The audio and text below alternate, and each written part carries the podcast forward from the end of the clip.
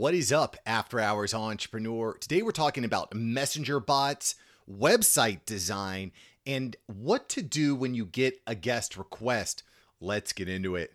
By the way, if you're new here, this show is all about helping you create better content in less time. So make sure you subscribe so you do not miss out on all the fresh episodes that are coming to you.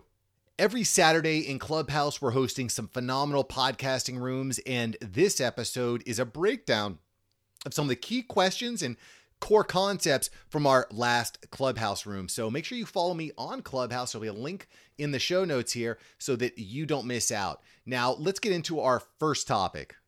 So, what is a messenger bot? What is messaging automation? Basically, it's a tool that marketers will use to make sure that when they are DM'd by someone or when someone engages them, whether it's on their website, it's on Instagram, on Facebook, that there's a robot there that will automatically respond back. Now, data shows us that this type of response can be very helpful because if a customer, client, someone who's interested in your services reaches out to you, they're going to want to hear back from you pretty quickly. And let's face it, you're a busy person. You don't have all day to be sitting around just DMing people immediately for each message that they send you. And hopefully, as your show grows, as your platform grows, as your sales grow, you're going to be getting more and more messages. So, how do we handle those? A messenger bot can be a good option. Mobile Monkey has been recommended to me several times in the past few weeks. I haven't personally tried it, but they've got a few free options. So I think that Mobile Monkey is a good place to start. It's got a lot of integration across across multiple platforms, including Instagram, which is where you're going to see these bots proliferating like crazy. Now, I just want to tell you my personal thoughts on messenger bots is I'm not a huge fan of them. I know that kind of contradicts what I just said, but one of the challenges or the problems I think that you get with messenger bots is well, it feels too robotic. It doesn't feel like you're actually communicating with a human. So it is better than no response, but at the same time, I would encourage you if you do use a messenger bot to just test it out, try it out. I think there's a few things that you want to ask yourself and make sure that you implement when setting up your messenger bot. When you speak to your bot, does it feel natural or does it feel like ridiculous? Like you'll say something and it just doesn't give a natural response? How natural does it feel when you speak to your messenger bot? When you use the messenger bot, does it make you feel heard? Does it make you feel valued? Do you feel like when you ask your messenger bot a question, you get a legitimate answer or useful information on next steps that you can take? In your opinion, does that chatbot improve or detract from the experience of dealing with you and your brand. Because at the end of the day, we want to give our customers, our clients, our fans the best experience possible. That's why we're implementing the bot. We want to give them a great experience. We want to make sure that they're quickly being attended to and they feel like they're being heard and they've been listened to.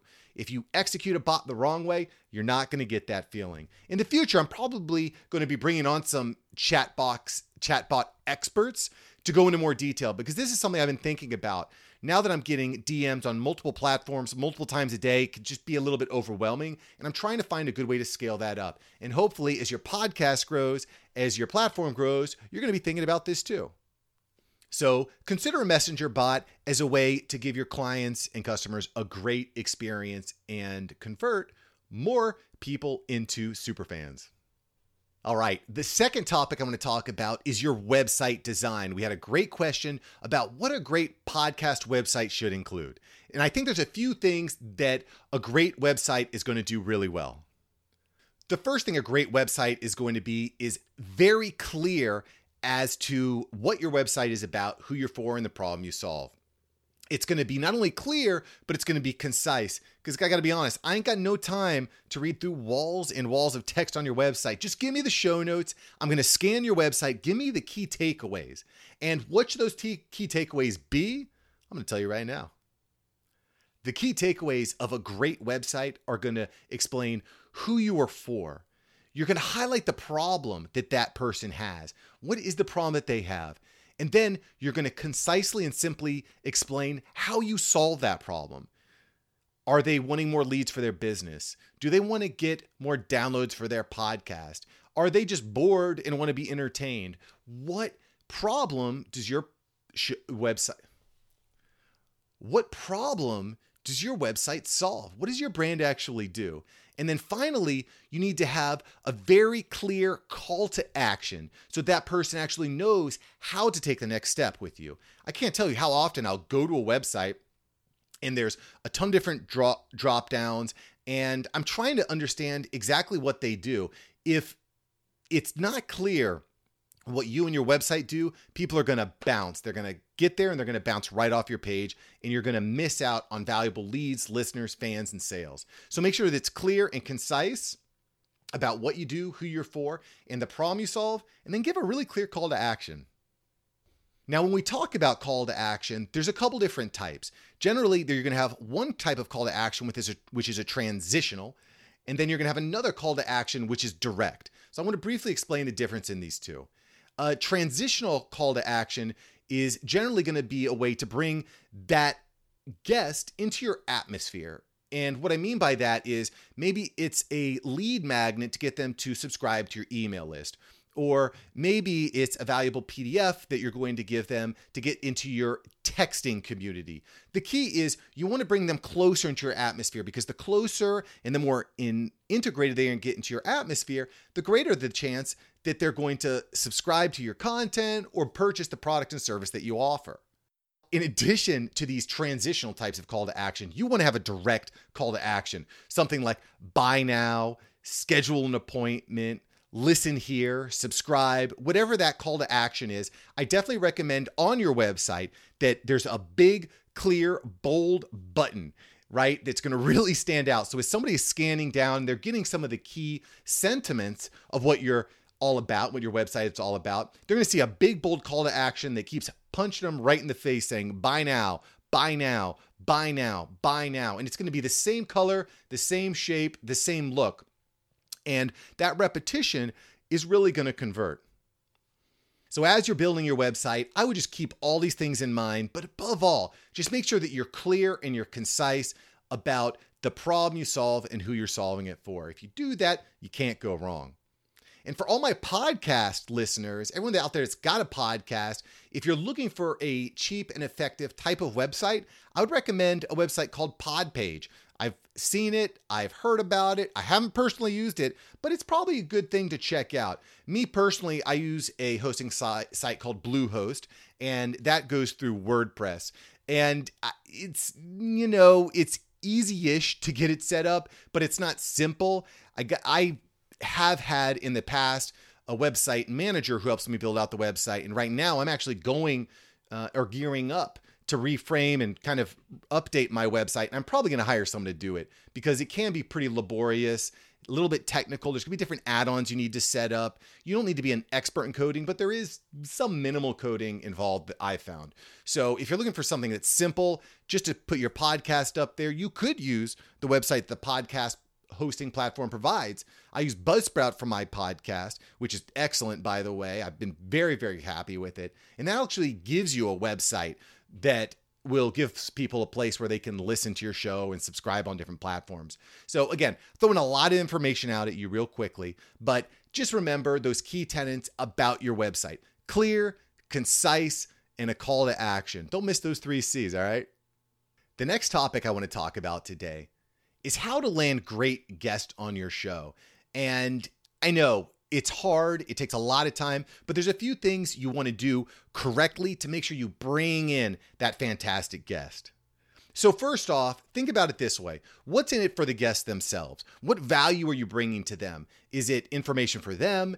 Is it access to your network? Is it access to your listeners? Like, what is the value to them? You want to make sure that you're clear on the front end because for them to spend their precious time going on your show, they need to know there's something in it for them. There's got to be a reciprocation of value. So be clear on what the value is to them. I would typically recommend positioning your messaging around who your listeners are and why they will actually care about the information that you have to bring on. I was actually in a kind of like a pre interview chat the other day with some people that want to bring me on their show. And after about 15 minutes of chatting, I still had no idea why I was there or what value I could bring to their audience. So I think being clear on that is going to really help you land fantastic guests. Another good thing for landing great guests is referencing previous guests, testimonials. What do other guests really, really enjoy and appreciate? And honestly, you should be giving them shout outs on your website. So when you come to me and say, Hey, Mark, I'd love to have you on my podcast, and I go to your website and check it out, okay, you've got pictures, you've got links, maybe you've got different shout outs to previous guests, then I know that I'm going to be well respected. I'm going to have a good time on your show as well. I also encourage you go to where it's maybe not so noisy or not so busy. If someone has 5 million followers on Instagram, but they've only got a thousand followers on YouTube, try to connect with them on YouTube. You also want to be looking for new things that they're doing. I'll give you a perfect example. Gary Vaynerchuk just dropped a brand new podcast, and he's obviously really wanting to push it hard. So what I'm doing is I'm sharing that and tagging him across social media, hoping that he or his team will notice, hey, this Mark Savanka is pretty cool. They're, he's really pushing this new podcast that we're launching. It's it's it's a good way of kind of giving value to get value. Reciprocate, baby. Reciprocate that value.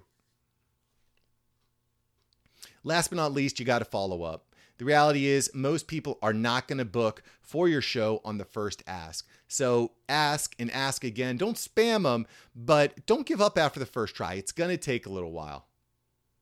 The fourth topic today is Should you be guesting on other podcasts?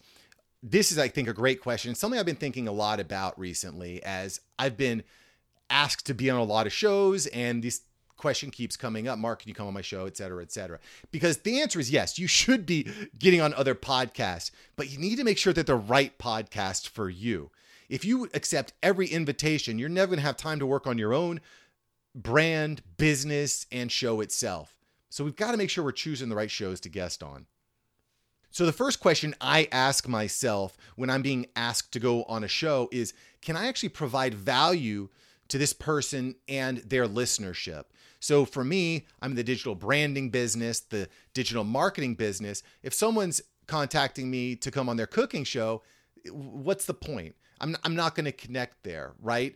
Now, maybe they're positioning the show in a certain way where you can provide value to their audience. Maybe they're chef influencers who want to learn how to make more content in less time and, and to build a brand and a community. I can help with that. But make sure that the solution that you provide is a solution that the guest and their audience actually wants. Another question I ask myself when I'm invited to go on a show is how long has that show been out? If they're only on their fifth episode, they probably don't have any listenership. They're really new. It's probably going to be a pretty random assortment of prompts and it's just going to feel like a mess. I'd much rather be on a show that's in the, you know, the 20s, 30s, 40s, 50s, 100s, etc. Now, it doesn't mean you can't go on those shows, especially in my position where I actually help people build their show more quickly. I'm more apt to go on a show that's brand new.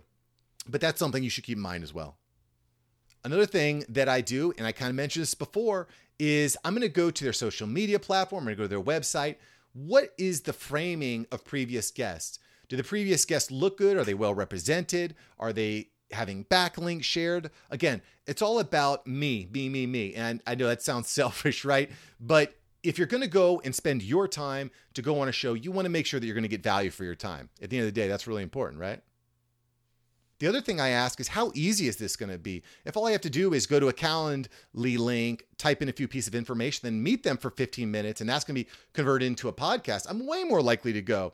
If there is a pre-meeting and there's outlines and there's scheduling and there's all this different sharing and it, you kind of lose interest after a while. Like, I've got a job, I've got two jobs plus a family. Like, I don't have time to figure out your entire process. So, I'm always looking when I'm being asked to go on a show is how easy is this process going to be? And how clear are you on the steps that I'm going to take to be a guest on your show? The other thing that I'm looking for is salesiness. Am I being invited on this show just because they want to sell me something? Are they trying to get me into their Bitcoin scheme or their MLM thing? Like, what is the reason you actually want me to be there in the first place? Because if it's for me to help give you value and give value to your audience, I'm, I'm into that. If it's, I want you to come on my show so I can try to sell you my widget or my magazine, I, am not interested. So you you want to try to sniff that out as best you can. I'm still fooled sometimes, but as soon as I find out that oh this person only wants me so they can sell me something, I'm out. And, and, and, honestly, that's a really good way to lose friends and alienate people. It's not a good collaboration method. Now, I do think it's a good idea to try to collaborate and find ways that you can fiscally help one another. You know, I'm not opposed to talking about the value, and maybe sometime in the future, I will purchase your product. But if the only reason you're bringing me on the show is to get me on the phone so you can sell me something, that is that is bunk. That is not a good way to build relationships. I hope you loved these digital branding tips after hours entrepreneur. I know you can go out and crush it. Thanks again for listening, for watching. Tons more great content coming. I've got some really exciting stuff on the horizon, all designed to help you create better content in less time so you can focus on what you love. I'm very excited. And honestly, I'm honored to spend a few minutes with you here on this platform. So make sure you hit subscribe for all my iTunes users. Make sure you leave a five star review. It means a, it makes a big difference to me. It shows me you're listening. Show me the love, and I will give it back. That's what we're here to do. That's what we're here to do. I will catch you on the flip side. You've been listening to After Hours Entrepreneur. This is Mark Savant signing off. Peace.